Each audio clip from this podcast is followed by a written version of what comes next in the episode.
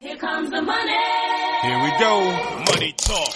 Here comes the money. Money, money, money. Dollar, dollar. Dollar, dollar. Ching, ching, bling, bling. Cut the tatter. You ain't talking money, then you're talking no matter. Ching, ching, bling, bling. Patent pockets. You take the dollar, dollar. Can't a damn soul stop it. Welcome, everybody, to a special edition of the Backdoor Cover. We are going to cover nothing but N F L this week, or in this particular episode, um, N F L from a gambling uh, perspective. So we're not going to get too much into X's and O's and, and, and roster detail, but we will talk about what we like as far as healthy trends, unhealthy trends on teams, and uh, focus on how we can profit in this COVID era of the N F L. So I am going to host today. I'm I B S Yeezus, and with me is the usual host, but now he's the co-host, one and only Keith Fleming. How you doing, Keith? What's up? Hey, man. Um, I'm just letting you know, don't get too comfortable in that seat because you are the host. But for this particular segment, um, I will take the lead.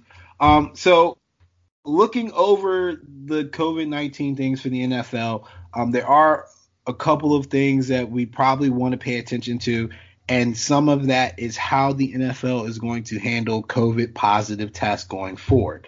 Um, when I looked at it, I just a, a quick overview. From what I understand, if somebody tests positive or if they're suspected of testing positive, uh, they're going to do a ten-day uh, quarantine. Oh, wait a minute, and suspected positive is ten days too? Yeah, it's it's it's not clear to me. Um, honestly, and what I was hoping to do is to sell people on tuning into our show on Sunday uh, when we do the actual N F L show. And then by then I'll definitely have a uh, definitive answer, because I typically go over N F L policies anyway, just to kind of better understand uh, what the players are, are going through. But I've seen like things from like Sporting News, uh, S I dot com, um, like articles of people saying that it it's if somebody comes in contact or if somebody's suspected of being positive. But then I've seen um, tweets from, from guys like Adam who are saying that, you know, it's pretty definite, like you have to be positive. So I just want to make sure I get it cleared. I did not check N F L dot com, which would have been the easiest resource, but I was I was on on government time, so I can't I can't be all over the place Pro- procting the I T team to be like, what are you looking at? So um, so uh, when I do get that time, uh, as the days go on, um, I will be looking into that a little bit more in depth. But just keep in mind, everybody, um, I'm going to give you the same warning I was giving people when we did soccer, when we did baseball, when we did basketball. Um, there is no bubble for N F L. So there are going to be positive tests. It is inevitable. How what you said about Major League Baseball. Yeah. Yeah, and I'm I'm still shocked that base, but baseball had to kind of adopt some form of a quarantine like uh, playbook, because ori- originally they didn't have anything. They were leaving it up to the teams, and that completely blew up in their face within a week. So um, the N F L has acted accordingly uh, to the few people who have tried to be, uh, I guess, boundary testers. Um, and people are scared, man, because they'll flat out cut you, and, and we know how the N F L contracts work. Some of them people just won't get any money uh, if they get cut. So I don't expect it to get too, too crazy. Um, but just in general, man, everyday life, I mean, these people are going back home to their families and things like that. It's inevitable. Somebody will test positive.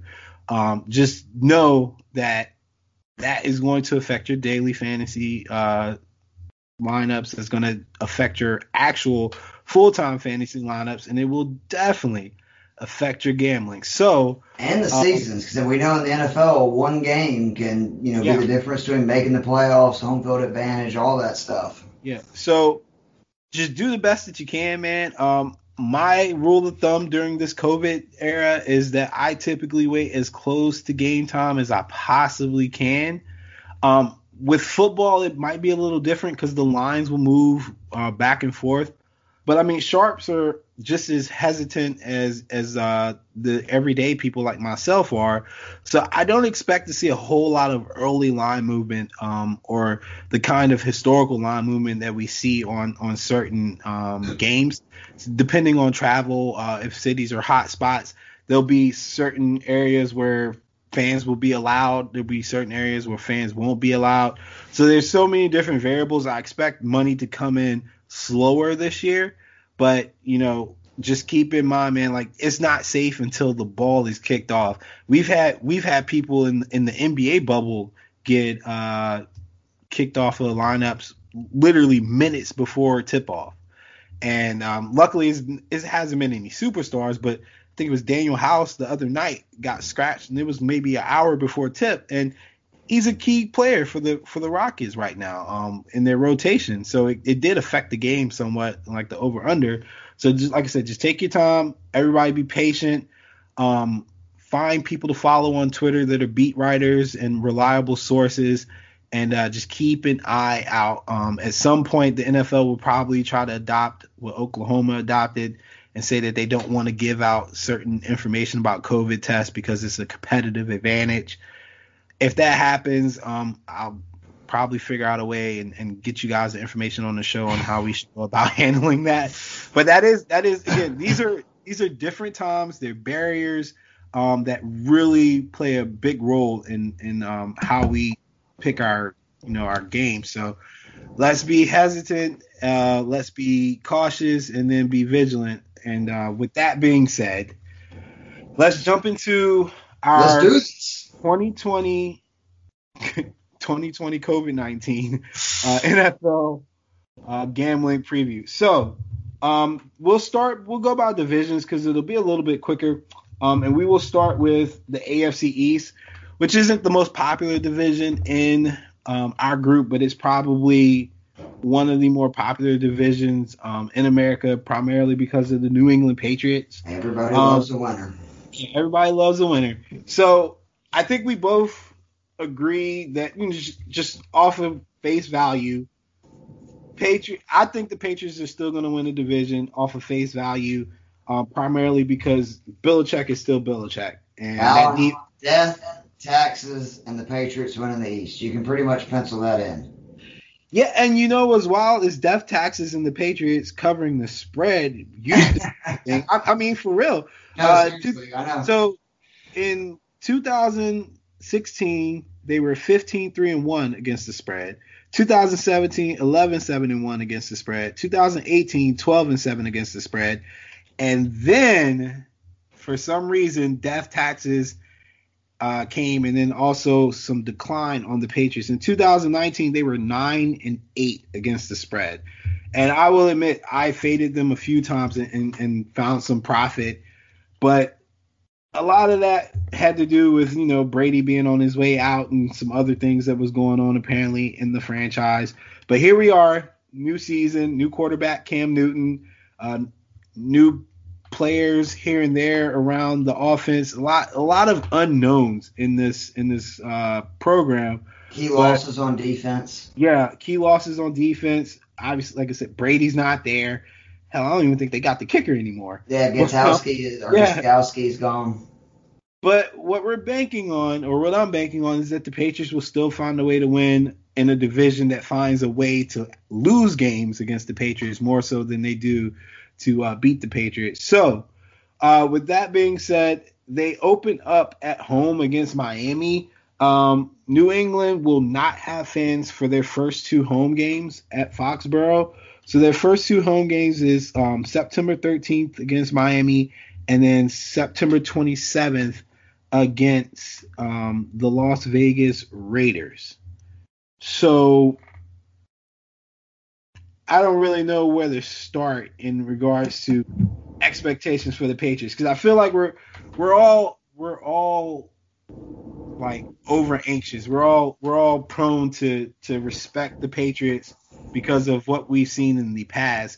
And I I think I'm on record on some of our uh, pregame shows last season, just sticking to my gun, saying F the Patriots. I'm not afraid of them. They don't they don't get they don't get to to have these ten, twelve, fourteen, seventeen point um, spreads without facing some kind of uh, resistance. And so what do you think the competitive advantage from a gambling standpoint would be for the Patriots in your eyes? Well, I mean, obviously for starters, you have Bill Belichick. So I think from, you know, most things I've read, the defensive side of the ball is where most people believe, at least experts, the playbooks aren't going to be as thick. You're going to have, you know, not as much prep time. Obviously, you don't have preseason, not quite the practices. And again, if it's something where the coaching is going to make even a bigger difference, I'm always going to give Bill Belichick, you know, the edge in those situations. You talked about the spreads. I think we're going to find this year that the Patriots are not going to be heavy favorites in a ton of games, but they're still going to be really good. It needs to be said that Josh McDaniels ran the offense with Tim Tebow. He had Tim Tebow go, what, nine and seven, eight and eight that year. Cam Newton is a much better quarterback. I'll even take this version of Cam Newton without knowing the injury status, if he's going to be healthy, you know, the full year, over Tebow. They have not been able to do a lot of things on offense the last few years that I think McDaniels would probably like to, because of the limitations of Tom Brady, because of a, you know, just his age. They're worried about, you know, the last couple of seasons he's been a little bit quicker to get rid of the ball, less likely to take big hits. And, you know, I'm sure he's looked around at the rest of the N F L, teams like the Ravens, the Chiefs, doing all this cool, innovative stuff. And he wasn't able to do that because, I mean, if you have a quarterback like Tom Brady, and obviously the key is keeping him healthy to go into the postseason, you're not going to do things that, you know, could potentially get him injured or, or is going to upset him. And I think they're going to be a lot more free and open of an offense. Cam Newton, in a lot of ways, is probably a you know a project that both Bill Belichick and Josh McDaniels are very excited about. And I know their offensive weapons are not you know anything to, to write home about, but I think Cam Newton will actually strengthen those guys. I could see guys like James White, Julian Edelman. Newton was always the kind of guy that he both likes to hit those little short passes to you know running backs, slants, tight ends, and also has the ability to throw down the field, where we'll get to find out if, you know, Neil Harry and some of these other young guys that they got are actually true deep threats. And then, you know, most importantly, again, is just Belichick is going to find a way to win games. And I believe this year you're not going to have to give all the points you have in the past years. And I do believe the Bills are a legitimate threat to them, but I'm just not sold on Josh Allen yet enough to say that they can overtake the Pats, you know, to win the A F C East. So I, I actually think there's going to be more betting opportunities for the Patriots this year because people are probably going to overlook them, particularly early in the season. And finally, just this is a big year for Bill Belichick's legacy, which I know sounds crazy for, you know, a coach that's won, what, five Super Bowl rings, or is it six? I, I lose count. They have so many, because this is a year without Brady. And if you look at Belichick's past, he had the Matt Castle season. I believe it was in oh nine where they went eleven and five. They missed the playoffs. They had that great start where I believe they went three and one or four and zero with Jimmy Garoppolo uh, when Brady was suspended for Bountygate. He's proven in the past he can win without Brady, but this is going to be the year that's really going to mean a lot to Belichick's legacy, because if they go twelve and four, eleven and five with these losses on defense, you know, losing their star quarterback, a lot of people are doubting them. It's just only going to enhance Belichick as the person that maybe deserves a little bit more credit than Brady does. And that's why from the get-go, I didn't understand the people that were saying, you know, the Patriots might tank for Trevor Lawrence. This is Bill Belichick, man. He wants to go out and prove that he is the greatest coach of all time and he can win with anybody. And I think him and some of the guys on the coaching staff are looking forward to this opportunity. Yeah, I um I agree on that standpoint. There's definitely motivation for Bill this year. And again, we're, we're not trying to spend too much time on on a lot of teams, but the Patriots are such a mainstream team. Like, you, you have to cover some of these things. Um, and they also are one of the few organizations that I feel like play the numbers and know the numbers. Mm-hmm. Um, Kraft, Kraft is pretty hands-on with with the the gambling aspect. Like, he understands how this thing works. So um and Bill is petty, so I wouldn't doubt that he doesn't have an idea of what the spread is in a lot of these games. And sometimes they do get a little disrespectful to the Patriots in, in the last year or so. So um, they're definitely going to be motivated to get things done. Um, one of the things I think you had said um, is just the trust issue. And I think you're accurate on that. Like, it's hard to, to really trust the Bills um, and and the Dolphins to to live up to expectations. I mean, if there was any year where the Patriots were vulnerable, this would definitely be the year.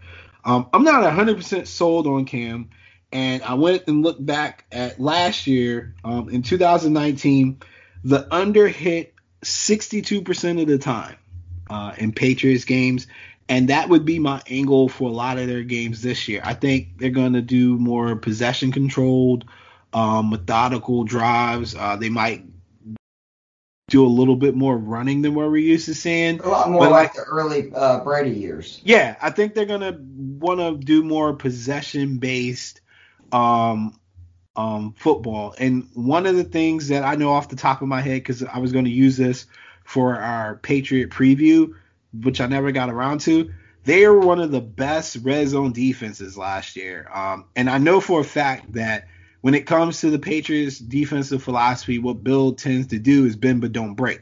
They'll give yards. Uh, it's not the prettiest statistically on passing defense and rushing defense, but you don't score on them. Um, and if you do score, you really have to work for it. And because of that, I think that looking at taking unders a lot of in a lot of their games this year is going to be uh, an angle. Now, for Sunday, they are six and a half point favorites against the Miami Dolphins. Uh, Miami Dolphins announced that they will be starting Ryan Fitzpatrick or Fitzmagic, depending on who you're talking to. He actually has a decent history against the Pats. Yeah, and he does actually, um, which is an angle that I think is healthy and should be respected. Um, Patriots are regular season wins right now, sitting at nine games, which is probably the lowest it's been in the last twenty years.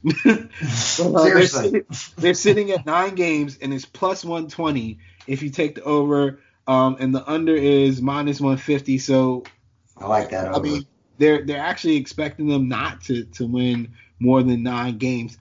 I'm gonna say, I'm gonna say, looking at this schedule, uh, home against Miami, uh. away at Seattle, which is going to be coast to coast. That's going to probably be a loss at Seattle. Um, they go to Las Vegas after that, and then they go to Kansas City. So I'm looking at them starting at best two and two in their first four. Um, then from Kansas City, they come back home and they have Denver. They get a bye week. Then they get San Francisco visiting. Then they go at Buffalo, at the Jets, home against Baltimore, uh, at Houston, and then home against Arizona, and then there's three straight road games at the Los Angeles Chargers, at the Los Angeles Rams, and then they fly back across the coast to a place where they don't play well at, at Miami, and then they end at home with Buffalo and the Jets. So I think a lot of that, of of the nine and, and, and that particular number, it's pretty accurate if you think about it, because, again, I got them losing at Seattle, at Kansas City, Um, definitely one of those Chargers, Rams, or, or Miami games. One of those three. That's three losses right there. Um, they'll probably lose at Buffalo that that first um game too, because they're going to be coming from San, like playing San Francisco and then having to travel to Buffalo, a place where they historically haven't played well at either. So I mean, just off the top of my head, I could see where there could be a potential for five losses, and that's with the mindset of this is the old Patriots, you know. So. It's it's it's a variable. It's a it's a difficult season to cap for the New England Patriots. But just going off of Sunday, hosting Miami, six and a half uh, favorite. What do you think about that game? I would probably take the what's the over under. I'd probably the stay over, away from the, the betting line and look more at the over under. So the over under is forty-three and a half right now. Yeah, I'd probably take the under with Fitzpatrick and Newton. Uh, I think Miami's defense is actually supposed to be a little bit better this year, correct? Yeah. Yeah, yeah I, well, I would I mean, probably they, take the under. They put enough money into it, but yeah. That's true, yeah. Uh, so that, but I would probably look at that instead of the spread. Six and a half, you know, you just don't know so much about what the Pats are going to be this year.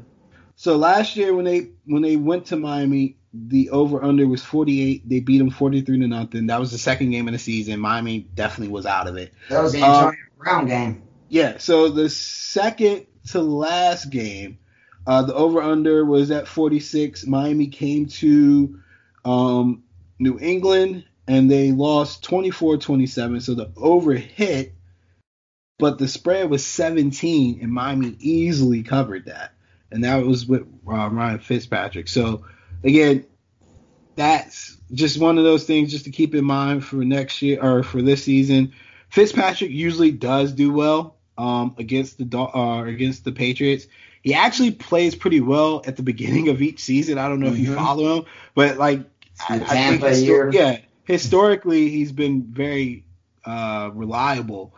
Um, I'm gonna I'm gonna take the touchdown and say that the Dolphins probably lose by a field goal or get lucky enough to win. But I'm I'm not gonna trust the Patriots to cover a touchdown spread week one, hosting a division rival, somebody that would be very motivated. Um, And then given the lack of practice time um, that a lot of teams have had and, and the issues that they've had, the Dolphins are essentially returning people familiar with the system. And then the Patriots are basically implementing something new, you would think, with uh, Cam Newton.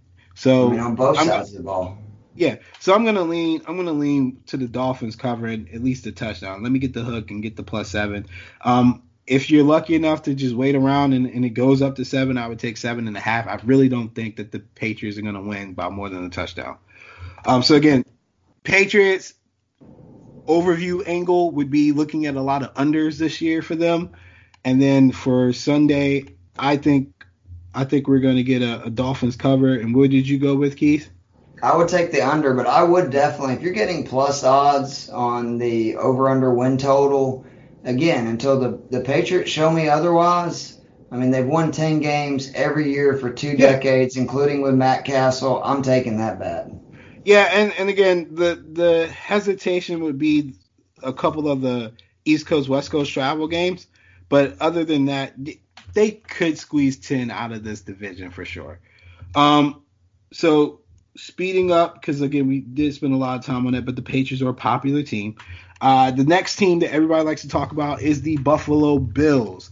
Uh, the Buffalo Bills last year were one of my sometimey teams, and, and mostly because of their offense and lack thereof of offense. Um, against the spread last year, they were nine seven and one, so that's not too awful. Um, and as far as their over-unders, a lot of unders, man, a lot of unders. There's one, two, three, four, five, six, seven, eight, nine, ten, eleven, twelve, thirteen unders last year. Wow. thirteen unders. Uh, so, again, that's going to be a trend that you're going to see in this division. I could tell you off top, people don't really talk about the A F C East defenses like that, but especially between the uh, Patriots and the Bills, they don't allow people to score, and they struggled to score last year. So if you get thirteen out of sixteen unders, that would be a healthy-ass trend. And um, I can tell you that we definitely hit that a lot last year um, on my end, and um, I would expect that to probably stay the same. And that's primarily because I love Josh Allen, man. That's my guy. I I was hype on him when he was in Wyoming. I was hype on him when he came back. I like quarterbacks with big arms, but he's not very accurate, and that can be a problem. It can disrupt rhythm. It can leave a lot of points on the board. Case in point, Dak Prescott lacked deep accuracy for probably two or three years, and the Cowboys' offense routinely struggled to put points on the board. The minute the kid started hitting his deep passes, regardless of the play calling, the minute he started completing those deep passes, they moved up to a top five offense, scoring and overall production. Like, it really matters. If you get three or four shots a game, you only hit one, you're essentially leaving at least two touchdowns on the board, you know? So um, everything plays differently. Um, I will say, for D F S people, I'm a huge Singletary fan. I'm not sure how they're going to use him this year or, or what their plan is for him. I would hope that it would be for him to be the starter, but he was so nasty in his yards per carry and, and just overall production last year uh, in spurts that he got to play. I would feel like he has to be a focal point. Um, are you optimistic on the Bills? I, I am. They've made some really interesting moves. And again, if I had more faith in Josh Allen and just the franchise as a whole, I would be picking them to win the A F C East. I don't know if, you know, Diggs is the greatest fit with Josh Allen, but he's definitely got talent. He's going to extend the defense more, opening up more run, running lanes. Uh, Singletary, I think, is going to have a good year fantasy-wise. I also really like the back that they drafted, Zach Moss, who they say is probably going to be more of the goal line back and is probably a better all-around blocker. So I do worry that that's going to be a two-headed monster for, you know, fantasy purposes, and it could be a week-to-week or matchup-to-matchup deal. But the main thing I love about the Bills, again, we talked about how, you know, there hasn't been as much prep. There hasn't been a preseason. They are returning nine starters on offense and defense. That's going to help. I mean, that's going to allow them to have that continuity. They're going to have some, you know, familiar, familiarity with each other. And, you know, I could see the Bills really being a breakout team. Uh, and it's just going to really probably depend on Josh Allen, or they're going to just have to do what they should be, you know, well equipped to do, is use that big offensive line, use that great defense, and run the football. I am not a Sean McDermott fan. I don't like him at all as a coach. I've constantly hated on him. Um, but uh, if there's any year that he should get it done, it should be this year. But it's hard to say. I will say that I typically like the Bills um, against bad teams for sure. Um, with because last year they had a lot of small spreads, and primarily because of their offense.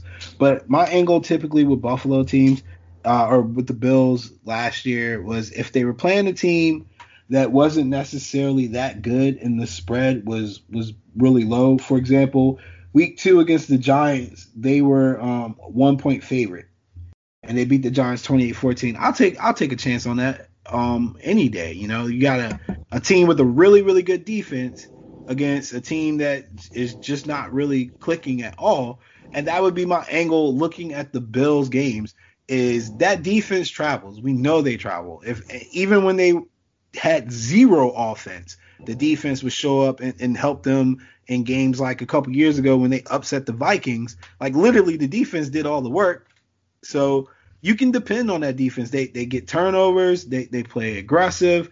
They are a game-changing type of defense, and I think that shows in the fact that they keep keep teams under, keep the point totals under, and then they create turnovers as well, which helps a, a static offense um, and allows them to get totals of like thirty-one, thirty-seven, twenty-six, things like that, when under normal circumstances, they're probably really a seventeen to nineteen score offense on their best day.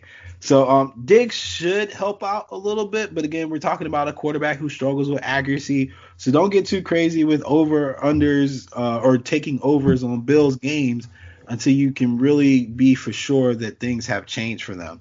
Again, last year, thirteen out of sixteen games went under, a healthy trend that should continue, as uh, Keith pointed out, of a team returning a ton of starters on both sides of the ball. Um, their season total is at nine. And I would say, judging by the odds, they're expected to get over nine. Over nine would be uh, minus one forty-five. Under nine would be plus one fifteen. I think you can pencil this team in to get at least ten wins. What do you I, think? I, I would probably stay away from that bet. Mm-hmm. Um, and I would, you know, more look at, you know, betting on them week to week. Uh, like what you're saying, especially if they're playing an inferior opponent, uh, particularly with, I think they really dominated on defense against teams with bad quarterback play. And, you know, they're going to be playing the Dolphins twice. We'll see how much Sam Darnold's improved. They're going to be playing the Jets twice. Those are the kind of matchups I would be looking for for the Bills.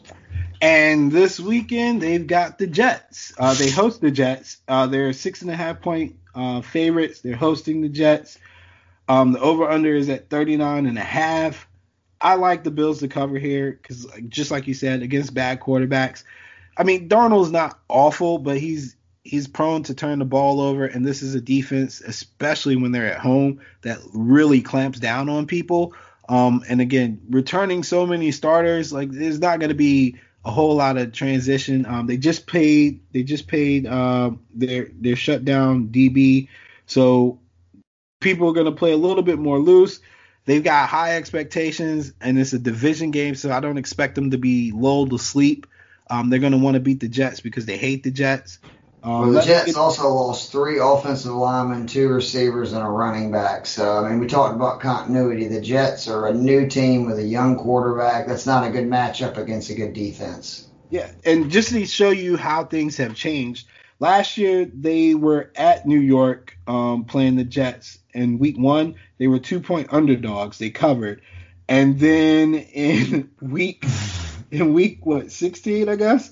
They, they were, were huge favorites. I remember this they, one. They were actually one-point underdogs again. Were they really? Yeah, against the Jets. It was the Dolphins I was thinking they, about because I remember they were a big favorite late yeah, in one of their games. And they lost. So, um, obviously, the current history on them covering the spread isn't that good, but this is a new season, and, yeah, the Jets the Jets don't have much going for them right now, and it, it shouldn't be a problem with them covering at least a touchdown starting out. Now, I could be being overzealous. I am known to do that sometimes with some of these teams that get a lot of preseason hype. But I at least believe in this particular game that they should be okay to cover. Um, so the angle again, Buffalo Bills, we're looking at a team that last year, thirteen out of sixteen games went under. I think that's a safe play to stay there. And then you were talking about um, also probably following that and then looking at them to cover week to week on on really – small spreads against poor teams. Yep. Okay. All right. So um, we both are not very high on the Jets or the Dolphins. I am a little bit more. The Dolphins is. is I was gonna say I'm excited about. Yeah. When Tua gets going, the Dolphins are gonna be fun to watch. Yeah, the Dolphins are my like big wait and see team. I have nothing positive to say about the New York Jets. Um, I mean, honestly, I don't know what else you would want to like. They're just not a team you can trust to really play well. Um, or play hard. I don't like Adam Gase. I don't think the team likes Adam Gase. Uh, there's a lot of dysfunction in the offseason. I would stay away from every Jets game unless you're fading them, okay? Uh, that and would be all their players in fantasy. Yeah, and and somewhere in the background, Corey's going to probably listen to this one part and, and scream, yes, we don't bet on poor teams, which is true. It's, it's uh, a life lesson that you sometimes learn the hard way. Now, with the Dolphins, they were nine and seven against the spread last year, and they had a lot of crazy spreads. They also they won like four of their last five games or something too, right? Yeah, they, they did, uh, or it was uh, three out of the last five, but um, they lost their first like six, and they lost by a ton. Um, one of the worst defenses statistically in a long time. Gave up like thirty points a game. It was just a hot mess. Flores kind of turned the team around. Um, ended the season with two wins against Cincinnati and then against the New England Patriots as a seventeen-point underdog, which I think is what won a lot of people over. Spent a lot of money this offseason. Again, we won't spend a ton of time on them, but I really like the energy that they're bringing to the table. I think, again, week one, that they probably do cover against the, uh, against the Patriots in New England. Um, Just off the strength of the Patriots just kind of going through this transition. Now, again, it it could be that the transition doesn't matter and we get the same old Dolphins, but I, I don't feel like that's what we're going to get the very first week um, with an opponent that they're all too familiar with. Um, and then, like I said, the, the energy that Flores has put into that team. Uh, do you see the Dolphins um, doing anything overly impressive this season? Not until, like I said, I'm just in wait and see mode. I'm ready to see when Tua is going to start. I actually think Tua has a chance to be the best quarterback in this draft, and I'm very high on Joe Burrow. I think he's going to be a great young talent, but I think people kind of forgot how good Tua was. And I just think this is a great landing spot for him in Miami. It's a young team, got a young coach. Uh, and, you know, if he's fully healthy and gets back playing this year, I do think you add him to their, you know, they have a pretty good young receiving core. They've gotten better at running back by signing Jordan Howard and Matt Breida. Their offensive line's a little better. They spent a ton of money on defense. They're a team that I would look if Tua starts, say, the middle of the season or near the back half of it. That's when I'd start, you know, maybe starting to look to play some, you know, week-to-week bets on them because I think kind of like last year, they're going to surprise some people down the stretch. Yeah, so they're predicted at six and a half wins. Uh, the over six and a half is minus one forty, and then the under is plus one ten.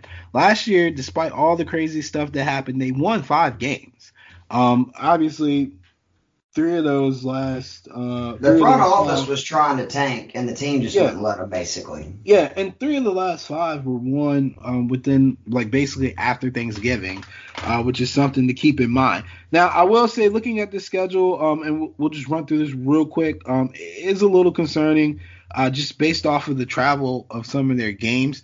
Uh, they're at New England, then they have a home game against Buffalo. Then they're at Jacksonville, then they have a home game against Seattle.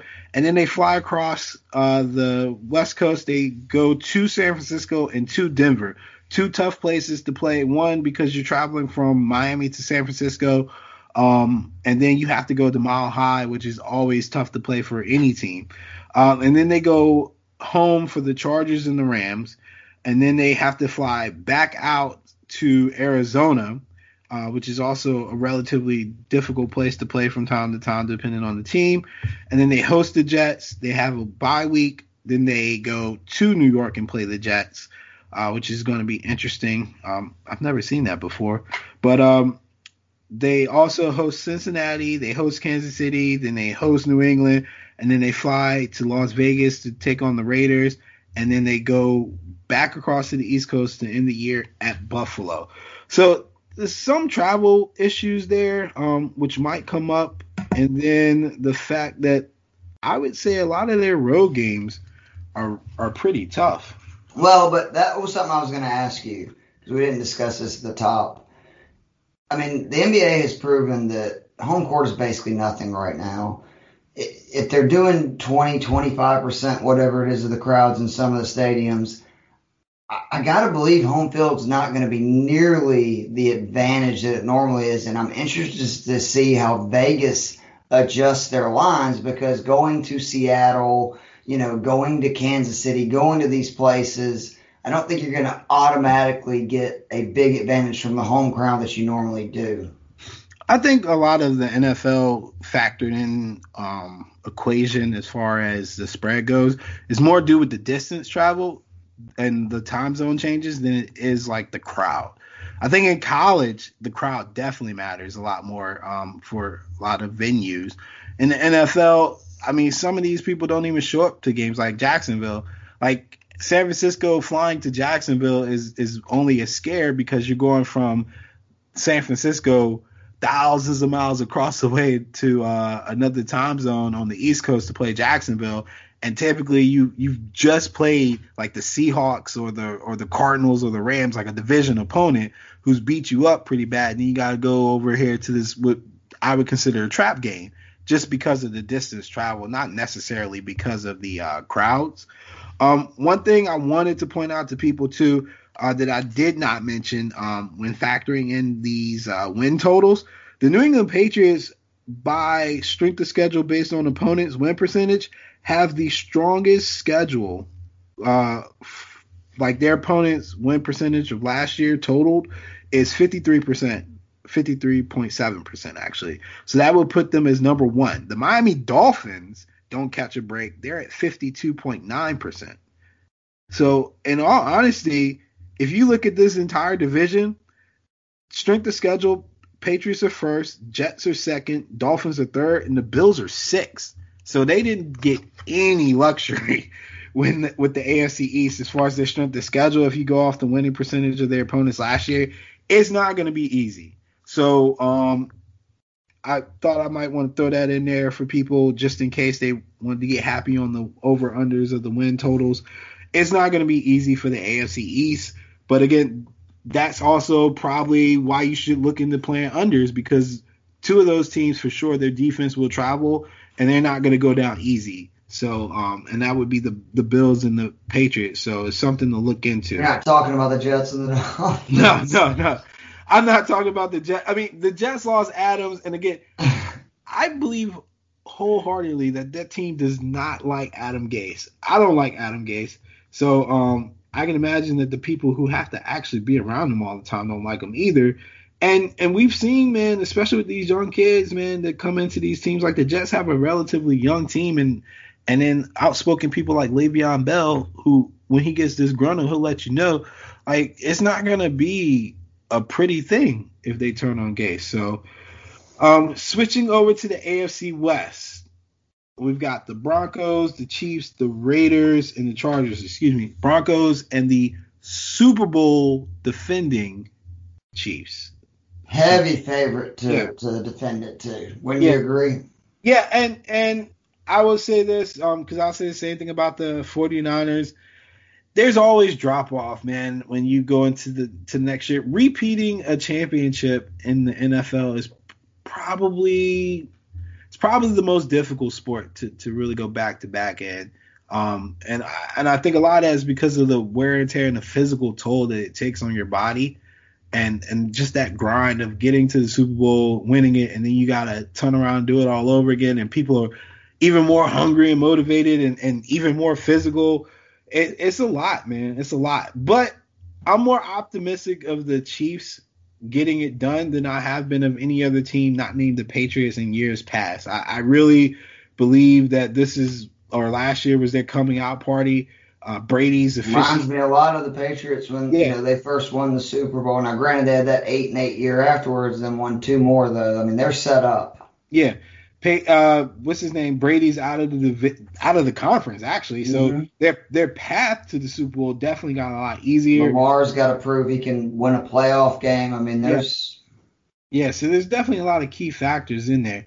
But the Broncos, Broncos took a big hit. Uh, matter of fact, either today or, or yesterday when they lost. Um, they lost. Um, man, I'm about to choke. When they lost my boy. Um, The defensive end, which I'm drawing a blank, um, and I want to, I keep wanting to say Miles Garrett because I keep thinking about Miles Garrett hitting my man upside the head. But anyway, Von Miller um, is out for the season. I think he has to have like uh, ankle surgery or Achilles surgery. He hurt his hurt his ankle or something like that, and it just came out yesterday.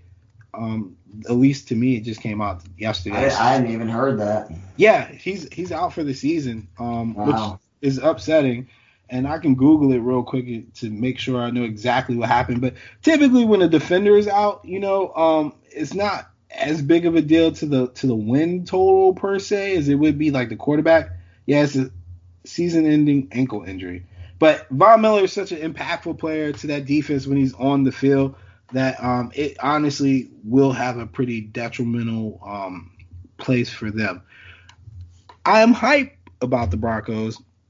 Because of Judy, because of Hamler, and because of uh, Drew Locke. I want to see what Drew Locke does.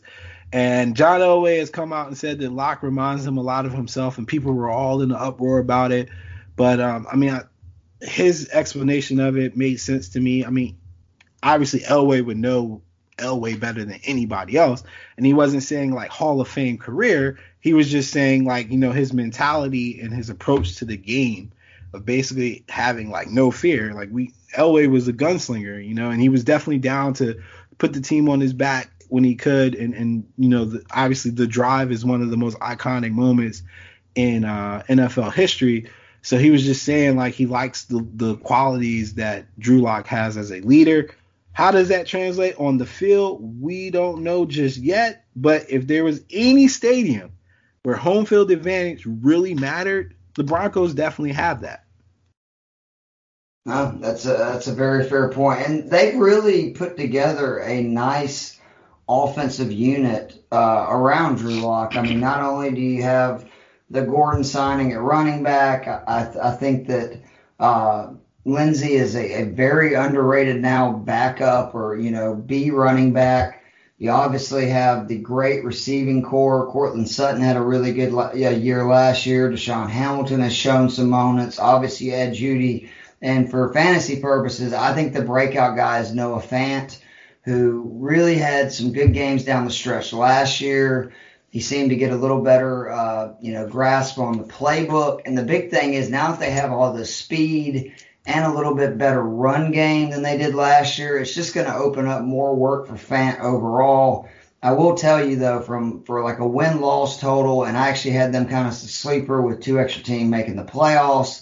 But that, I mean, the Von Miller thing, that hurts. I mean, you just look at what happened to the Texans last year, losing J J Watt, uh, and he's that kind of an impact player. I know he only had like six or seven sacks last year, but he's just a force. He's somebody you have to constantly be aware of where he's at and what he's doing on the defensive side of the ball, and that's going to be difficult for them to overcome. J. Jonah Watt is always hurt. So, I mean, they're always able to play around that. I mean, he's literally hurt every single year. but but uh, I, you're right. And impact, especially for pass rushers, impact goes beyond sacks and, and things like that. I mean, um, there's been games where Khalil Mack hasn't even so much as touched the quarterback, but he rushes the quarterback, he gets hurries, and uh, he's disruptive, and he gets pressures. And those things matter to me more than, than just getting a sack. Like, I mean, I, if you got in the backfield every single snap and you didn't get a sack, I would think you'd be more impactful than the person who just got two or three sacks in a game and you never heard from them again. So uh, Von Miller is definitely a big. Let's move on to the team in the West that I want to. I'm excited about the Raiders, believe it or not. I think that they may be a sneaky team. Eh, I mean, the Raiders and Broncos kind of go hand in hand, so we could just talk about them both jointly. Uh, the okay. Broncos are, are expected to win eight games, and the Raiders are actually expected to win seven and a half. So, yeah, they, they're joint teams. Now, if I, I had to pick between the two, I mean, I got to give Gruden the edge because he's, he's a better coach than Fangio has shown. But, I mean, this Raiders hype is every single year, man, and they got no, that's not fair. Up. They were trashed last year, and they surprised a lot of people, including me. I will be the first to say that I said Gruden was not going to work. You've been too long out of the league, and I loved what they did. I think Josh Jacobs is a beast. They're going to do exactly what they did last year, where they're going to run the football a lot. And I think they've added some more offensive weapons. Darren Waller is a, a perfect type tight end for somebody, uh, you know, like their quarterback. You got Hunter Renfrow. And then obviously Henry Ruggs, which I've heard they're going to play out of the slot a good bit, which shows that they know that to be effective, they can't allow Carr to throw down the field because that's not what he does. So they're going to try to get rid of the ball quickly, run the football, play Gruden ball, and I just – the team was frisky last year. I like what I saw, and, and they've got a lot of guys coming back, and I like the pieces that they've added. We're talking about Carr, and, and this dude Gruden is, is big up in um, Mariota, so we don't even know if Carr is going to be – well, that's a fair point. We don't even know how, how long Carr is going to be in the game. Now, I will say Carr – Carr is pretty terrible against the spread and in every angle that you could possibly look at uh, for gambling purposes. So backing him as a quarterback is pretty dangerous. Um, I will say, I know I'm on record last year. The Raiders win total, I remember this very vividly, was at six and a half, and I said they would not get six and a half or six over six wins. They ended up with seven, so they were one game better than I expected. Um, they were eight and eight against the spread. Um, What was good, though, they were nine and oh um, as an away team versus the A F C South against, uh, I guess, in a underdog position. So that's pretty interesting, and I think that's a trend maybe over the last couple or over the last season and a half or so. So the book I'm using is from MyBookie, and it gives you four-year statistical review, but then on over on the side, it's like a, a a trend that they put in, I guess, to be positive, be negative. So there's some games where there's some teams where they're like over the last sixteen games, et cetera, et cetera. So over the last nine away games versus the A F C South, they have been uh, nine and zero. So if you want to look at an angle um, against A F C South teams, I mean, they've got a couple of them on here. So definitely keep that in mind when they play teams like that. Um, But at the end of the day, I still think the Broncos have the more talent on their team, but I just don't know if Vic can bring it out. So I I hesitate to say that I'm going to stick with the Broncos because I, I just sat here and talked about Gruden as a better coach, and coaching does definitely matter when you got these young players. But I'm going to stick to my guns and say that the Broncos would have a better season than the Raiders this year. Well, I mean, I disagree, but I, it's you know, it's not much. I mean, let's put no, it this way. I'm fun. talking about one. I think the Raiders have a chance to go nine and seven, and that's going to get you in the playoffs this year with the extra playoff teams, almost definitely. Could you imagine the Raiders having that brand new stadium and they can't bring fans? That's got to be really weird. And it's beautiful. I mean, I've been out to Vegas the last two years and seen it, you know, constructed. It's it's a really cool looking stadium. I can't wait to see the inside of it. So Denver is not going to have fans for the season opener, but they will add fans after that. Um, a lot of teams are leaving it up to, or a lot of locales are leaving it up to the teams as far as like the cap on the percentage. From what I saw, the highest percentage of fans allowed would be twenty-five percent by Jacksonville, and then Kansas City was going to allow twenty-two percent, and Miami was going to allow twenty percent of their capacity. So um, when we get to the – or in Miami's case, that would be thirteen thousand um, at a home game. Jacksonville's eighteen thousand maxed out at a home game. Kansas City would be fourteen and a half, roughly, um, thousand fans. So – Um, when you get to those games, just keep that in mind, which, again, we talk about some fans not really mattering. I mean, Kansas City is, I guess, the way the stadium was designed, the fans kind of sit on top of you. I think Tom Brady has mentioned how it's been kind of hard to hear in the past, and, and it's a difficult place to play. fourteen thousand, fourteen thousand five hundred is still a lot. Um, and depending on where they're sitting and, and everything, it could be somewhat impactful. Can they pipe in noise, you know, because the N B A's done that. Are they going to allow the N F L too? To my understanding, I think it was discussed, but I'm not one hundred percent sure what they agreed on. Again, if you tune in Sunday to our show, uh, we'll have more. I'll have more clarification on those types of things. But um, I would think there's got to be some some kind of way that they would regulate that. I mean, the Colts have been piping in noise for years, so they actually got I think they got in trouble for it at one point. But uh, it would be interesting to see how they how they want to do that, because I know in the N B A they did allow it, and then they told them to like raise the level a little more. Um, and then I know in baseball they told them to raise it a little bit higher because people could hear what other teams were saying as far as like the trash talking stuff, and it was causing fights. So they made it uh, a little louder.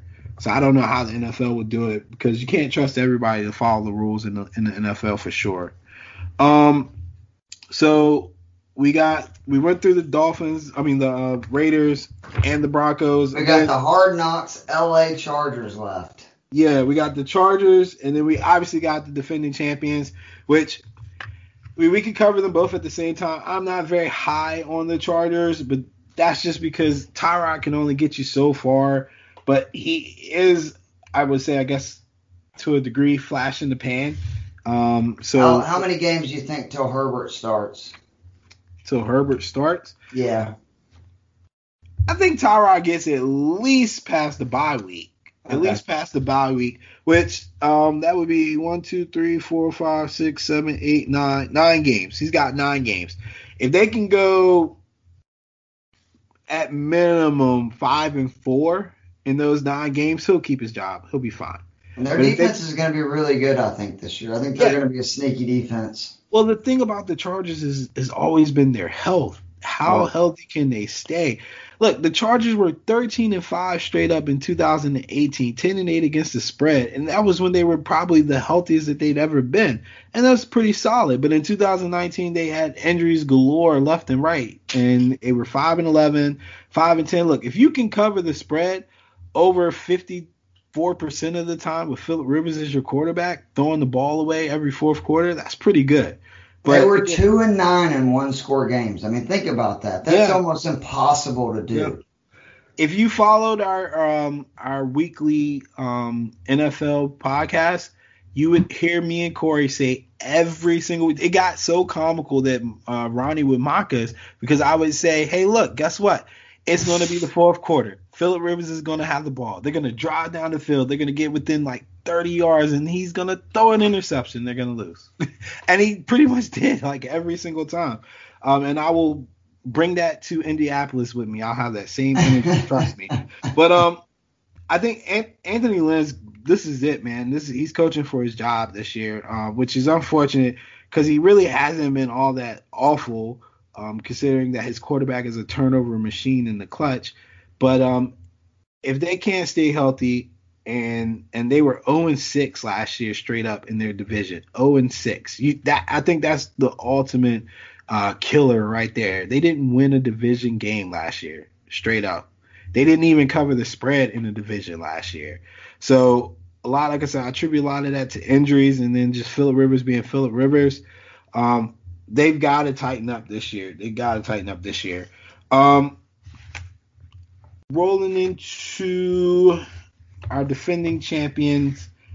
I mean, is there anything negative you can say about Kansas City? I was going to say, I would take the over in just about everything. I'd be taking the over in most of their games.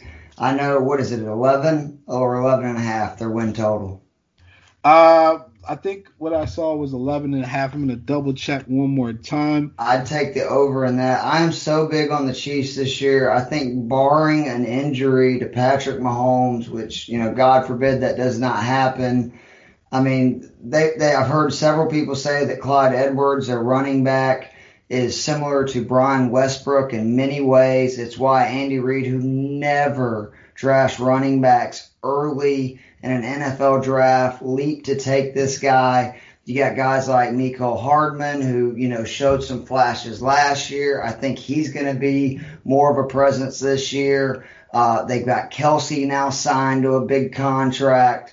And I just, again, we talked about, or I mentioned how everything I've read has said the defenses are going to be the ones that are strained, that they just say haven't had as much time. It's going to be difficult for defenses, and offenses that have familiarity are going to, you know, basically have an advantage. Well, the Chiefs are going to have an advantage, not to mention all these weapons, and Patrick Mahomes was so good as, you know, his first year starting, took another leap last year, won the Super Bowl, and I would not be surprised if he takes another leap this year. Uh, he's one of the best quarterbacks I've ever seen from a physical talent standpoint. He's got one of the best coaching offensive minds that, you know, in the last two, three decades. There's not much to, you know, dislike about the Chiefs. And, I mean, their defense almost can't be worse than what it was last year.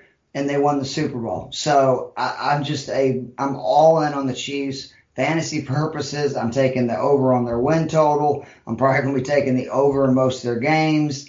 And uh, they would be my, obviously, favorite to win the Super Bowl. Yeah, I mean, I think you can't go wrong with the Chiefs, man. I, I, again, another team that's just a darling against the spread. Uh, I mean, obviously, straight up, they're going to be good. But you're not going to get much value on straight up. But the Chiefs – covered the spread last year, fourteen out of nineteen games. That is legendary. You can't get any better than that. fourteen out of nineteen games. Um, and the over hit one, two, three, four, five, six, seven, eight, nine, ten, eleven times. So, and this is a, a team that you knew the overs were high anyway because they were one of the high, you know, power offenses in the league, and they still went over that many times. Yeah, and and um, a lot of it too, man. Like I remember again vividly, and I'm not trying to keep boosting the uh, the N F L, you know, preview you show. You should but, boost but, it. But I'm just saying, but I'm just saying, there's, there's, a, there's a lot, there's a lot of stuff that that um, I remember last year about a lot of these teams, especially from a gambling aspect. And I will never forget me ranting about how if Patrick Mahomes can throw for three hundred yards in the fucking wind and the snow. He walks on water. And I said, these, like, I've seen a lot of football, and I'm telling you, ninety-nine point nine percent of people offensively with their schemes change in weather like I saw. I mean, they were literally playing in like six, seven inches of snow. Yeah. yeah. And he still threw for like three hundred and something yards and multiple touchdowns, and Tyreek Hill is still streaking across the field. They were down fourteen points in yeah. every playoff game and came back and won. This team is scary, man. And so with that being said, I mean, Andy Reid is one of the one of the best coaches, uh, especially when he's been with Kansas City, uh, as far as his um, – action against the spread and his win total. He's eighty-two and forty straight up, seventy-one fifty and one against the spread. And this is with Alex Smith as his quarterback for a long time. Any great in home or openers and coming off a bye too? Oh yeah, I mean off the bye he's a legend in himself too. I, I mean I think everybody bets him off a bye. Um, I don't know the exact. Um, I don't know his exact record, but you can look it up um, when you're off the podcast. Anybody. Um, But it's just absolutely incredible. Um, he's twelve and one on a, in away games off back-to-back straight-up wins versus opponents who are better than five hundred. So he he beats good teams. It ain't like he's just feasting on on, on crappy teams. He's doing he's doing good work against good teams. He's actually is the over is ten and two in his last twelve games against opponents with a five hundred or better win. That's that's insane. Like, so again, this ain't like they just beat up on bad teams. Um, and straight up in the last four years, he was twelve and five, ten and seven, thirteen and five, and then fifteen and four. Healthy trend, um, a team on the up and up. He's thirteen and seven in uh, season openers. Okay, just so you know. Yeah. So again, some something that honestly, I I know uh, Patriot fans got mad last year when it was brought up, but I mean, it, it's got to be said. If there was a team to restart a dynasty or the next dynasty that you or somebody that you were thinking about being the next dynasty, this would definitely be the team. Um, now, with that being said, we have to see how they come out and play. Again, because anything can happen. Um, I hate the term any given Sunday, but it is somewhat true. Um, People get fat and happy, right? Yeah, that was kind of what you're getting and, to with and the if, um, And if for some reason there is a key injury or something to Patty, depending on how long he's out, because he was out, what, four games last year, I think? Yep. Mm-hmm. Yeah. So it just kind of depends um, exactly uh, when and where he gets hurt. Um, now... As far as their strength of schedule, I am curious to see that, and I'm going to look that up real quick. Kansas City is ranked nineteenth. Um, so, Jesus. Yeah, take the over, guys. That's kind of crazy. They come off a Super Bowl and they get the nineteenth easiest schedule. Um, that just shows how important it is what division you draw each year. Yeah. So they're nine and a half right now. Um And the Texans are kind of in the same boat as a lot of um, a lot of what I said about the Patriots in the sense that they've got a lot of new parts. I'm not sure how much chemistry um, Watson's going to have with a lot of these new parts. Like he's got Cook, he's got uh, both Johnsons, Duke Johnson and um, D J from um, Arizona that they picked up. He's still got Fuller and I think there's somebody else that I'm missing out there, but oh, Randall Cobb. He's got Randall Cobb too. So I mean, I made a joke like, yo, if this was two thousand fourteen, fifteen, or obviously he was in college in two thousand fourteen. If this was like maybe four years ago, and and Watson is as good as he is now, this team would be nasty, honestly. But it's not, and a lot of these guys got wear and tear. Um, it's going to be interesting to see how it works, but they're going against a Kansas City Chiefs team that has expectations to be the next dynasty. Like, I mean, literally, only thing standing in their way was the Patriots. And if anybody's pissed, it's probably Big Ben, because he's had to fight these dudes most of his career. Finally gets rid of Tom Brady. Now he's got to go against Patrick Mahomes. So he's probably super pissed. But um, I think they know the expectations. Andy typically doesn't have Um, slouch games, like you said, against in openers for sure. He doesn't have. I was going to say too, also with the exception of the Patriots a few years against the Chiefs. I mean, the Super Bowl uh, teams are like have an unbelievable record, right, on the opening game. Yeah, raising the banner. Yeah. Now I will say they hosted the Houston Texans last year at home and lost. That was um, without during, Mahomes. Uh, yeah, during the regular season, and yeah, that, I think that was without Mahomes, and then. We all know about what they did to them in the in the um, divisional uh, play. Spotted them twenty-one yeah. and said, no, spotted them like yeah, spotted them like twenty something, and then beat them by twenty, uh, which one of the most buffoonish play calls I've ever seen in, in coaching history. Take the points. Oh, God, I didn't want to go into that, but anyway, um, I like the Chiefs to cover here. I know it's a, it's the first game, it's an opener. Uh, but nine and a half is really nothing to a team that knows how to put the ball in the end zone. And that's what you're betting on. The Chiefs score. That is how they beat people. And it's not just because the offense is good. The Ravens have a good offense. They get down the field, but they don't finish touchdowns like the Chiefs do, which is why the Colts used to be such a, a pain in everybody's ass. But the Patriots, because they would always turn seven into seven and not settle for three.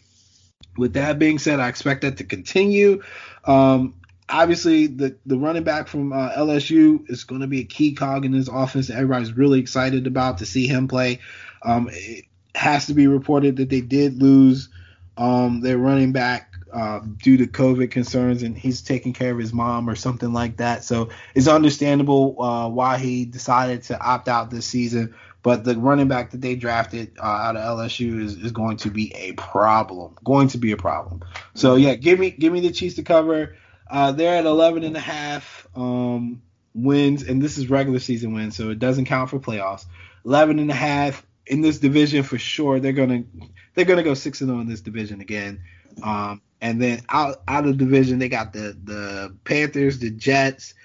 The I'd be shocked if they don't win thirteen games. Like Dolphins, I really would. Yeah. If Mahomes doesn't get hurt, I would be shocked they don't win thirteen. Yeah, games. yeah, they've they've got some easy out of division games, so shouldn't be a problem. Um, so rolling into our next division, and I guess to recap that, because we did do a lot of talking about um the other teams. To recap that, Chiefs all day, every day, and twice on Sunday. And then keep an eye on the Chargers. And I know you're high on, you're higher on the Raiders than I am, and I'm higher on the Broncos than you are. So um, just keep an eye on those other teams. There there may be some value in there, but in I might this, even look at the Raiders' playoff odds to make the playoffs. I'm not that crazy. There's but, an extra team. You got to remember, there's an extra yeah, team. Nine and seven gets you in. I know there's an extra team. But I don't know if that extra team is coming out of. I mean, the A F C South's not great. Uh, I think that you can make an argument the A F C North has maybe two teams, but they're going to beat up on each other. I mean, the A F C East doesn't look that strong. There, there's definitely a spot for an A F C West team to get in there. It's just would it be the Broncos or you know potentially the Raiders? Yeah, I mean, there's there's that extra spot, so there's always a, a variable, but. I just I just have concerns, and that's just me being, I guess, pessimistic on the Raiders. But, again, that's I'm not, probably like, you being the gambling guru and yeah, the, say, the sucker amateur. So This is this is twenty twenty, and this is my disclaimer for anybody that's still listening. This is my disclaimer. twenty twenty, anything can happen, and it primarily has. So that's D J's because, law. Yes, yeah, D J's law, which is the opposite of Murphy's law. So definitely, if you feel like you want to take a shot at something, take a shot at it. Um, we'll go to the A F C North. Uh, division is near and dear to me. Uh, I mean, I, honestly, it's, it's shut up and, and show up for the Ravens this year. I think everybody kind of knows um, that literally the Ravens have to win playoff games. Like, they've, they've squandered a lot of opportunity over the last um, two years, primarily last year. In a time when everybody pretty much thought that they were making that next step, and then they kind of got undercut by the Chiefs, which didn't necessarily happen by the Chiefs directly. It came in the form of the Tennessee Titans undercutting them. But, I, I mean, you have to think that Baltimore felt some kind of way watching the uh, the um, Chiefs hoist the trophy at the end of the year when a lot of people, um, including myself, almost thought it was going to be just a matter of when for Baltimore again. My best uh, moment from the playoffs was guaranteeing the Titans were going to beat them. Yeah, and just to double back on that, this is going to be something that they have to figure out this year. The Ravens didn't necessarily play that awful in that game. They just didn't score touchdowns when they needed to. And all year long, all year long, they were like one of the top three scoring offenses all year long. And just in that particular game, I think a lot of it had to do with them having to play from behind. That's um, and being be, yeah, being behind the, the sticks on, on third and longs and things like that, and not really having that developed of a passing game. And it's not about um, it's not all about Lamar. A lot of it's also got to do with the play calling and the designs. I mean, they never. Yeah, he had like happened. almost four hundred fifty yards. Yeah, he, I think he had game. almost five hundred total yards of offense together if you counted the passing and the running. But they didn't put the ball in the end zone. So um, that's something that they're just going to have to be more consistent with, and particularly through the air, um, which does include Lamar at that point. But also, again, play design and play calling, they've got to trust him more. He's got to show more. They've got to become a more complete team. Um, defensively, they're, they're going to be there. We always expect them to, to show out defensively. Um, they got J K Dobbins uh, in the draft, which I think he'll be a major player.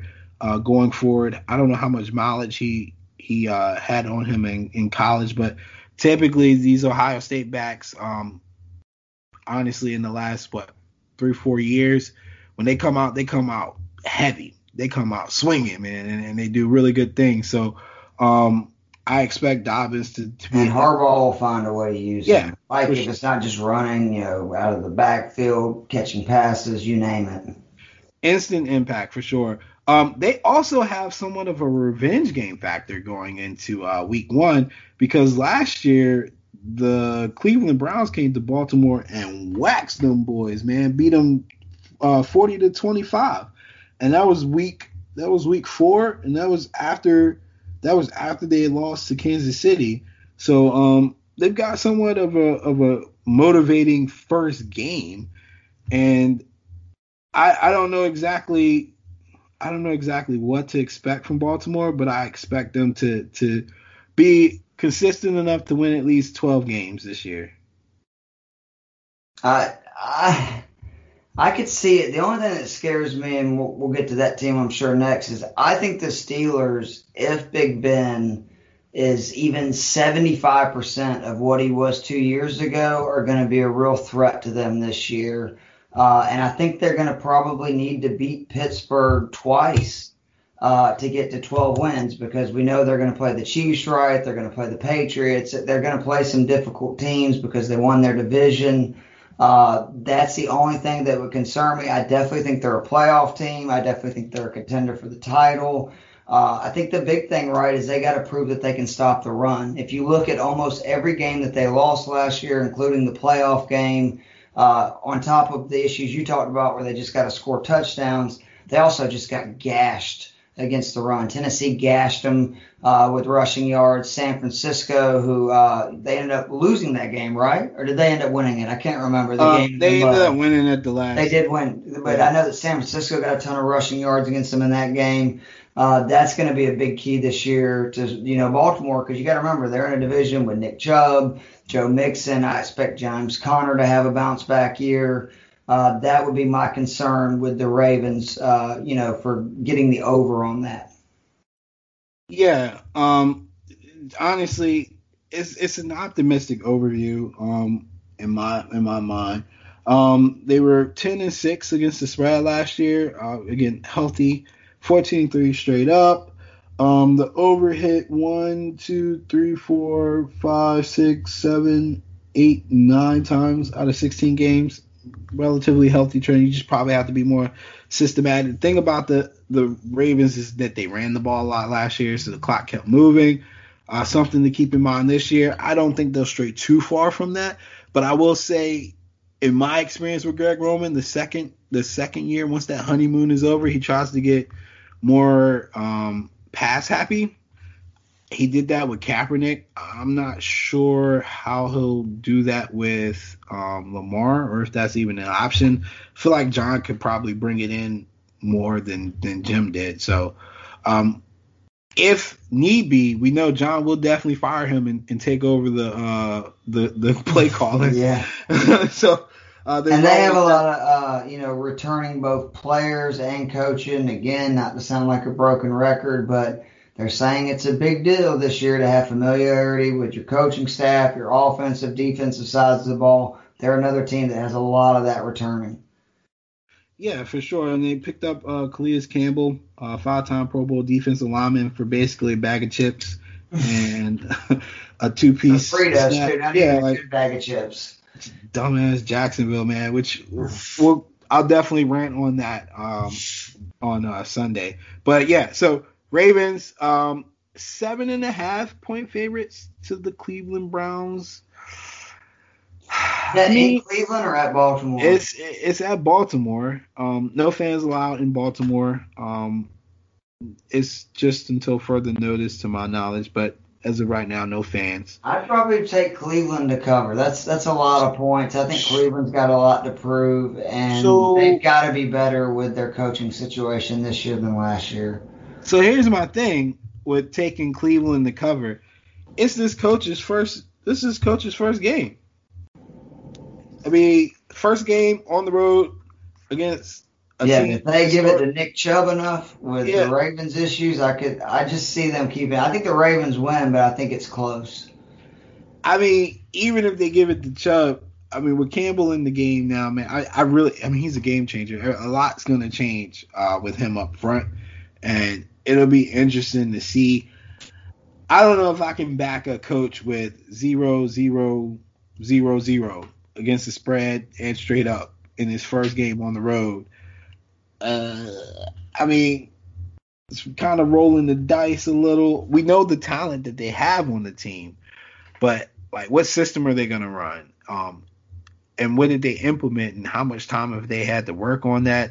Uh, Odell Beckham's in the news talk for, for crap, like literally for crap.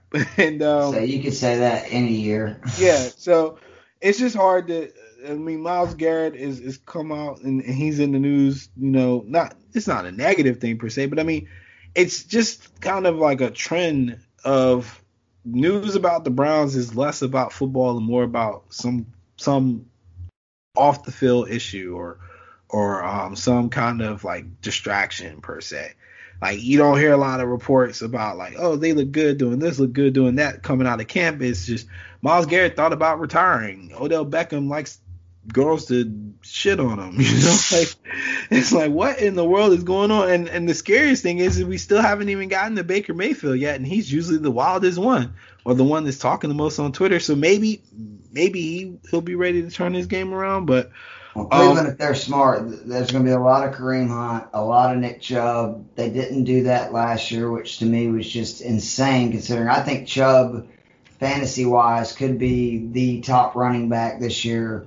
Uh, in fantasy football and rushing yards and touchdowns. Obviously, that's not including, you know, pass catching yards, but Chubb is a freight train. I think him and Hunt are going to be a really nasty one two combination. Uh, I, I could see Cleveland definitely covering, and uh, it's going to depend on Baker for their success for the entire season. Yeah, and and one thing about them, too, also I didn't mention, they, they lost Grant Delpit uh, from L S U. Um, which is unfortunate because he was going to be a major player on their defense and in their scheme, I think.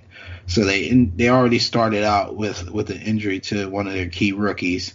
Um, I'm not sure where they're going to put Jedrick Wills, um, but he's a rookie. He's a tackle. I want to say they're putting him on the right side, but I could be wrong. Um, I, I would think they would put him on the right side. I don't think you want a rookie left tackle Uh, to block for your quarterback that's already got the yips. Um, Jedrick is, is nice. He's from Alabama, but it's also something you should consider that the Browns did kind of revamp their uh, their offensive line. So they definitely have the size now. Um, I think they got Conklin um, from from Tennessee. I think they added him this year. They did. Jack yeah, Conklin, so, and, Jedrick and Willis. He, and Conklin's typically uh, known to be a, a mauler. Um, so, again, you were talking about Chubbs. They definitely got the line to run behind them more. But, again, until until I see right. something, I'm going to probably I'm gonna probably buy the hook here and, and take the Ravens uh, to win by a touchdown. If it doesn't happen, I'll probably have slander for Lamar. But it's not. I don't think it'll be a game that I would target as one of my picks for my super contest or anything oh, like yeah, that. Oh, yeah, for sure. No, but I if agree. I, Yeah, but if I had to pick, I'm definitely gonna um, roll with the with the Ravens in this scenario. All right, so the Steelers. Steelers. All right, their defense Steelers. was so good last year down the stretch. I think that they had the worst case year with the injuries with Connor. Uh, Smith-Schuster had kind of a weird year, which obviously Big Ben played a big role in. Do you agree that if Big Ben is just, you know, like eighty percent of what he was in two thousand eighteen, which people forget, he had a really good year, is this team a legit, like, you know, threat in the A F C? Um, I don't think so, because I'm not, I'm not sold on Juju being a, a dominant playmaker by himself. I mean, if they can, if Connor could stay healthy and they could, um. See, I'm big on Johnson, too, though, their other receiver. He was really good down the stretch. And, again, I think that, you know, Big Ben has proven over and over in his career that he kind of makes these receivers or the Steelers offense, I, I, you know, who knows what it is, but they just seem to, you know, print these guys out. And I think both of those guys are pretty talented. And the big thing is just that defense, man, was so good down the stretch once they made the Fitzpatrick trade. Uh, you know, they got T J Watt, Bud Dupree. Um, you know, maybe I'm bigger on them than most people. And, again, I know all of this depends on Big Ben, because if it's Mason Rudolph or Duck Hodges at quarterback, that's not going to uh, equate to a big thing. But I believe their over-under is at nine wins, correct? Um, for the Steelers, uh, Westgate has them at nine and a half. Ooh, I liked them at nine. Nine, I was definitely over. Uh, well, I guess nine and a half, same thing. I, I still think they get to ten wins. I think they're definitely a playoff team uh, if Big Ben is healthy and, you know, makes it through the season. Uh, the defense is super athletic, uh, really fast too, and and that's kind of been their theme for a while now. Um, I want to say since they drafted Shazier, um, it's just been like a team of like speedsters in the box, and then um, just heavy hitters around around them in the secondary. So um, I'm not really sure if there's anything the Steelers do really good like lately. So twenty eighteen, two thousand nineteen are the only two years I've seen them without the, the killer bees. And it's not necessarily uh, Super Bowl contending football. I'll put it that way. It's winning football in some aspect, but it's not Super Bowl contending football, if you get what I'm saying. And some of the and, and some of that in two thousand eighteen was that their defense was really young and transitioning. Um, and then in two thousand nineteen, we saw the defense step up, but then the offense took a step back due to injury. So this will be the year where technically everything should be coming together. And I I would feel so much more confident if it was Le'Veon Bell and, and A B coming back with Big Ben than it was Juju and um, and James Conner. I'm just not sold on them, man. I mean, they'll make. I like the I think, Eric Ebron signing, though, too. I think that's going to help them out a little bit, because so, they, they really haven't had a tight end throughout the last couple of years. I hate Ebron. I think Ebron's soft. He plays when he wants to play, and he ain't trying to block, and he ain't trying to get hit. So what are you here for? like To catch passes. Yeah, to catch passes in the red zone when it when it's convenient for him. Like I, I, Ebron has so much like natural talent. And, and size, and I was so hyped on him when he was at North Carolina and coming into the league. I just knew he was going to be a dominant, like, red zone threat, but also, like, able, because he's athletic, so able to, like, to me, like a younger Antonio Gates, like, not necessarily that same high level of production, but with that kind of ability. Like, he can jump higher than all the secondary people that would be guarding him. He's got a big enough body. He can fight off all the linebackers and stuff trying to guard him. He was supposed to be better than what he is. And at this point, he's been floated around a lot in people's game plans, but it's just never come to fruition that he's like, like the guy that he should be. He's just, to me, one big disappointment. So maybe he can turn around in Pittsburgh. Um, and, I, and I know they'll tr- definitely try to find a way to use him, but I, I don't like again. It's just it's just not a team that I'm convinced is a Super Bowl contending team. But I think they can win the playoffs. I think they'll disrupt some in the division. But in my mind, they're competing for second place with the um with the Cleveland Browns. Was that was that too negative? No, uh, but, we're we're, but, we're allowed to disagree. Yeah, one thing that you will get from them, though, if they are one hundred percent healthy, is Big Ben will let that thing go, and and they will definitely try to put points up on the board. I look more at them to cover, again, the angle that I took against the um against the uh, with the Bills and covering against poor teams. I kind of take that angle. But one other thing, too, that you got to know about historically with the Steelers under Mike Tomlin, they have been Heckle and um, Heckle, Heckle, Jekyll, Jekyll, Jekyll and Hyde. They've been it's been I've been talking too long, but it's been they've been Jekyll and Hyde a lot. Um, and and it's somewhat of a difficult team to really understand because their games um against the spread, and it's typically on the road. So in two thousand sixteen, um, on the road against the spread, they were five and three. In two thousand seventeen, they were three and four. two thousand eighteen, they were oh three and one. In two thousand nineteen, one two and one. So again, a team on the road that has been trending down against the spread, and and that's, to me, that's a just a Tomlin thing, man. Like the, just historically, and going back to even when they had A B and Le'Veon, just haven't been that great against the spread on the road, but an excellent against the spread home team. Um, they've only not covered the spread um, at home. Shoot, uh, within the division, they've they've never uh, missed covering the spread. And then in home field in general, they've been pretty decent with it when they were healthy. So just keep an eye on them. A team that I would bet week to week, nobody I would invest in for the season. Um, and last year, I think, or actually, I think I got the Steelers to beat the Ravens both games, but that was just me talking. I'm not one hundred percent convinced on that, so don't nobody follow that. It was just me messing with Zynga. But I, again, a team that I think will be competing for second in that division.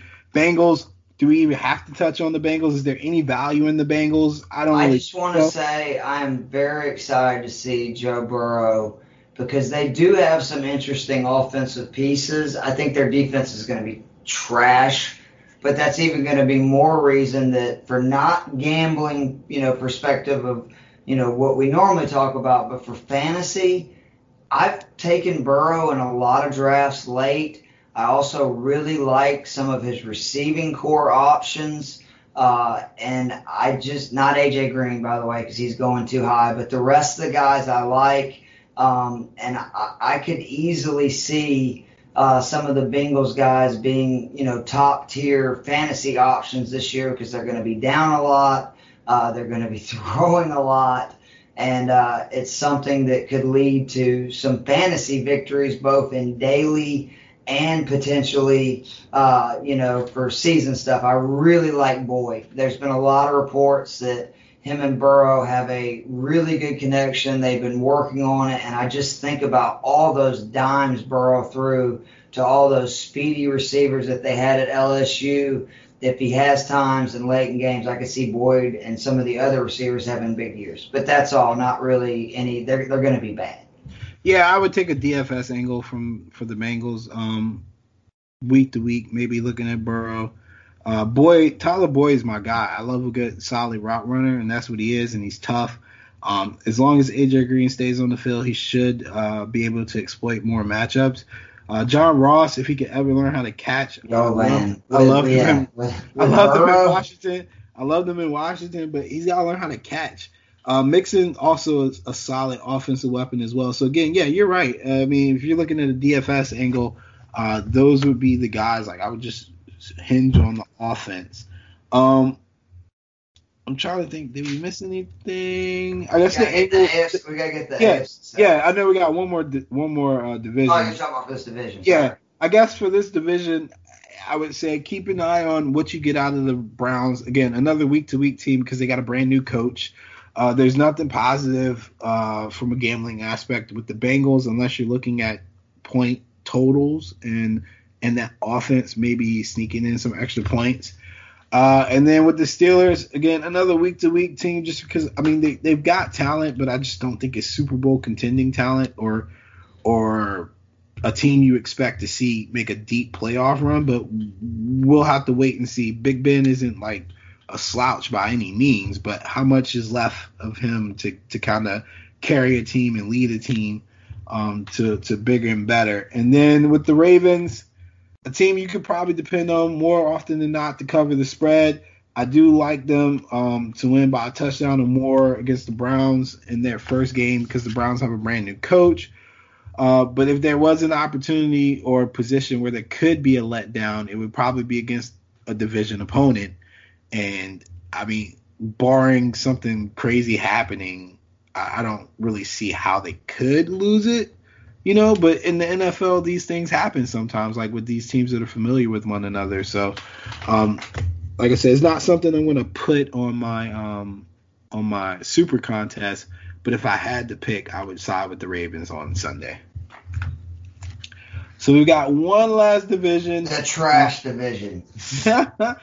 It might be a trash division, but Quentin Nelson plays in this division. You won't say that to his face. So Um, oh, I wouldn't say that to any of these guys' face. Almost everybody on an N F L roster kicked my ass. I'm just saying, I'm these just teams are rough, Quentin, dude. Quentin Nelson is an animal. But we'll start with the team I love to hate, with the player I love to hate. Shout out to Corey, my man, the Houston Texans, and Deshaun, I'm not a scrambling quarterback, Watson. All right. So, I hate Bill O'Brien. I've got nothing good to say about Bill O'Brien. I think Bill O'Brien is one of the worst coaches in the N F L. Not He's very good definitely, either.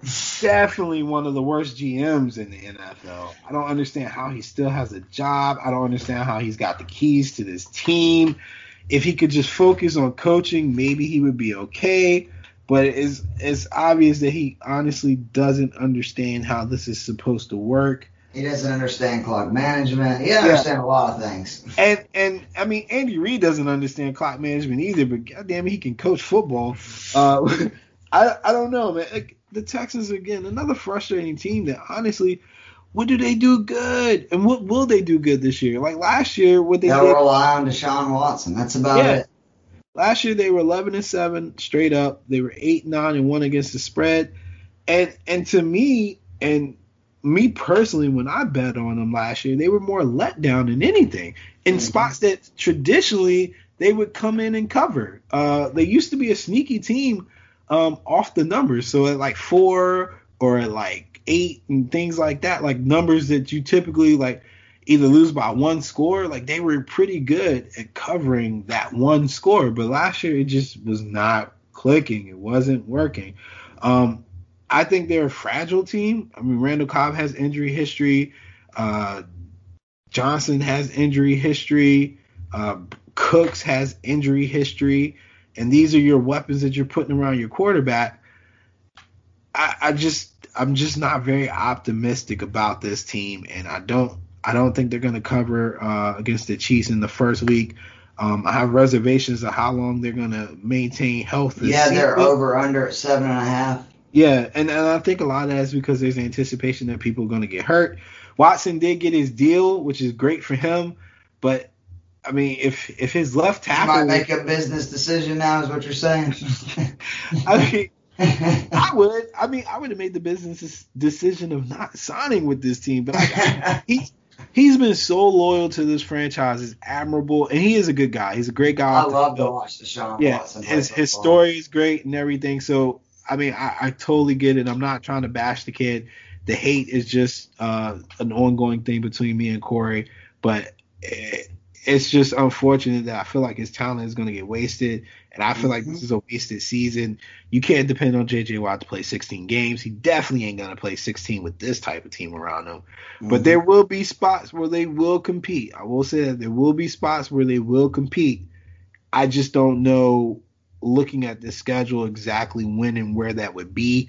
They open on the road against Kansas City, and then they host Baltimore.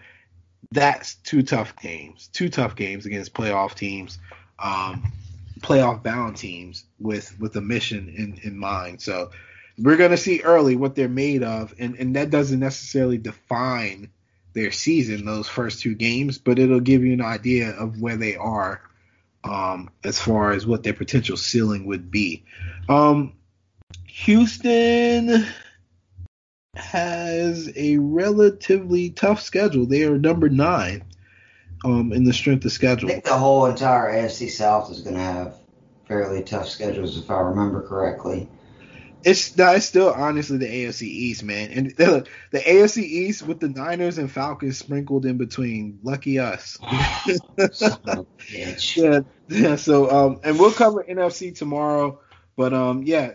So when we get to that, we'll explain that too. But yeah, I'm not, I'm not too high on the Texans, so I'm not gonna, um, I'm not gonna be tripping off of this team or, or spend a lot of time there. I do want to say that they have a team that, if everything goes right health-wise, I could see them winning the division. I really could. I mean, partly it's because I don't have a ton of faith in any of the teams in this division. But, I mean, I could see a world where Randall Cobb and Brandon Cooks and David Johnson, and, you know, they've kind of rebuilt the offensive line, which, God almighty, they've tried to kill Deshaun Watson the last few seasons. But he's gotten better each and every year.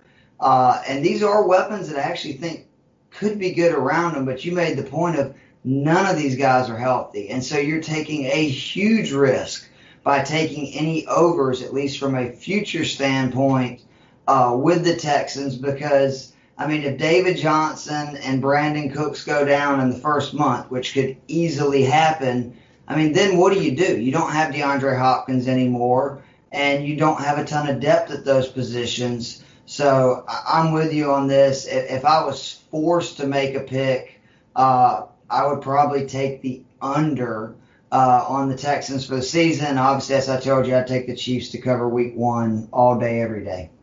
Yeah, and, and one thing you need to note, too, um, DeAndre Hopkins by himself, I think, combined for more of a percentage of catches, usage in general, than the other, like, next two or three receiving options on the field combined. So, like, by one, like him by himself. We didn't even mention Will Fuller, who was another yeah. guy who is always, always hurt. Yeah. So, again, it's, it's a big loss for them and something that you honestly have to be uh, a little concerned about. Played, at least. Yeah. So, um, a team that struggles like that typically is good for overs, um, or a team that you just don't really know, um, and overs as in like point totals. So just keep an eye on some of those games. Um, again, I don't even know what to expect from them on defense, man. Like, it's just a team that's been gutted by poor decisions by their G M slash coach. Um, moving over to the Indianapolis Colts, who picked up Phillip Rivers. Big are clutch they the favorite Rivers. In the division? They most definitely are not. Um, okay. They, they I just might, want to make sure, because I yeah. saw for the over-under they're, they're with the Titans for the most, and yeah, I just wanted to make sure that wasn't the case. Yeah, and, and that's probably because of the name Phillip Rivers, but come okay. on, let's be real. Let's be real. Titans, Titans just got Clowney. And I expect him to terrorize this entire division unless he's going against the Colts. And that's because Quentin Nelson eats him for lunch. If you don't know Quentin Nelson, he's the best offensive lineman in the league to watch. He's just incredible. He's a monster. I can't speak enough about him, um, and he probably should get more kudos than what he does. But he's gaining traction, and he will make sure Phillip Rivers is at least protected on his side. Um They did get Jonathan Taylor from Wisconsin. Not a big fan of picking up backs with that kind of usage in college, but well, especially again, with all the backs they already have. I mean, they yeah. had two good backs last year in Hines and Mack. Yeah, Mack was pretty solid, but he was really good. I think there were some consistency issues with it, and then I don't know what his mileage was or age is. Um, they named Mack the starter, which was a little surprising yeah. today. Yeah, so. Um, One thing about the Colts, though, is they have talent. It's just God, they another team. Like, my man Ty, uh, T Y. Hilton always hurt. Mm-hmm. always hurt. And he's literally, like, all of their offense. So, um, if they could just get it together, get healthy, they could potentially compete for what I think would be second place. Because um, the Jags are Jags are going to start again. And then the Texans are, are less talented.